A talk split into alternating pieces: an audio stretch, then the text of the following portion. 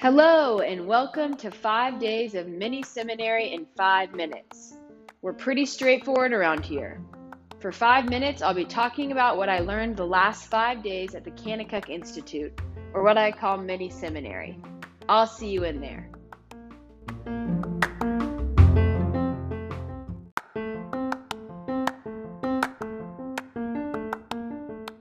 To quote my favorite actor, Matthew McConaughey, all right, all right, all right.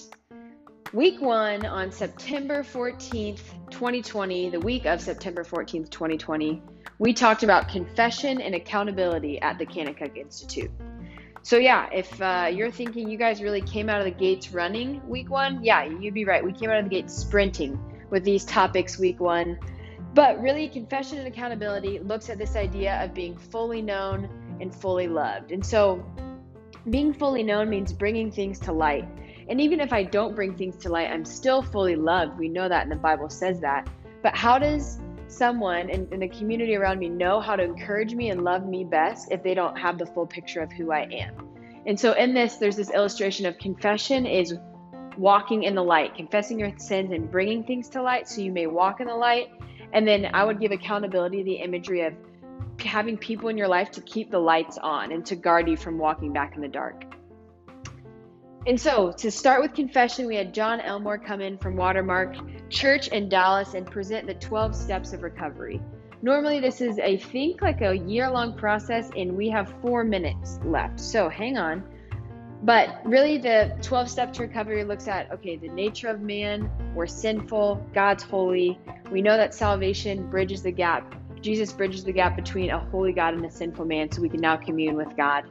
But then Romans 6 6 tells us why confession is important. And it says, Knowing this, that our old self was crucified with him, him being Christ, in order that our body of sin might be done away with, so that we would no longer be slaves to sin.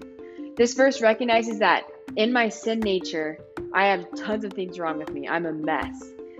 But we have salvation in Jesus. When we have salvation in Jesus, the idea is that we're no longer slaves to sin. I'm no longer slaves to what uh, what brings me down, but instead Christ redeems that, and that comes by confession. First John one seven to nine says, "If we walk in the light as He, we should walk in the light as He Himself is in the light." And this happens through step six of repentance. This repentance should happen daily. We recognize where I've gone wrong and we bring that to light and confess that to God. And that comes to step seven, where we surrender all we have to the shepherd of my life, recognize that Jesus saved my life, but he also now is Lord of my life, and he gets to be QB1 and call the shots. This allows us to step 8 through 12 really forgive others and seek amends and short accounts with people. And it also brings intimacy with God. And so you replace a love of sin with a greater love for the Word of God by memorizing it. And then finally, in step 12, the Great Commission discipleship, recognizing that I've been given a free gift of salvation if I confess with my lips that Jesus is God and believe in my heart that He's saved. And then I've been given, my sins have been forgiven. This weight is lifted off my chest. I have new life. How can I not share that? So, confession, in a nutshell, bringing things to light because my sins have been forgiven. Now, looking at accountability, Rod Handley came and talked about accountability. And accountability is really summed up in Ephesians 4 1 that says, Therefore, I urge you, brothers, walk in a manner worthy of the calling which you have been called. If I'm going to be drafted to a WNBA team, which will never happen, but if it were to happen, I'm going to practice like one a WNBA team. I'm going to stop playing like I play in rec league intramurals. So, walking in a manner worthy of the calling requires people around you helping you out. You have a team, and that team is called accountability. Accountability is really just this idea that a banana pulled from the bunch is the one that gets peeled. And so we know that Genesis 2, after saying good, when God created the trees, he said good. And when he created the land, he said good. But then when he created man, the first not good he said was when man was created and he was all alone.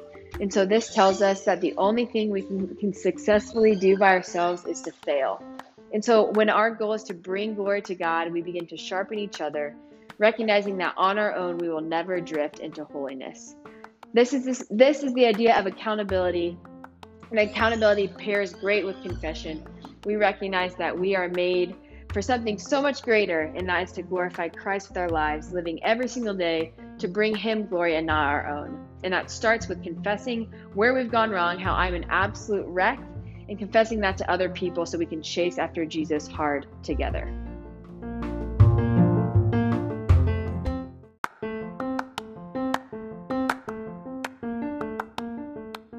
That was a lot at once. If you have any questions or comments, I'd love to talk about it.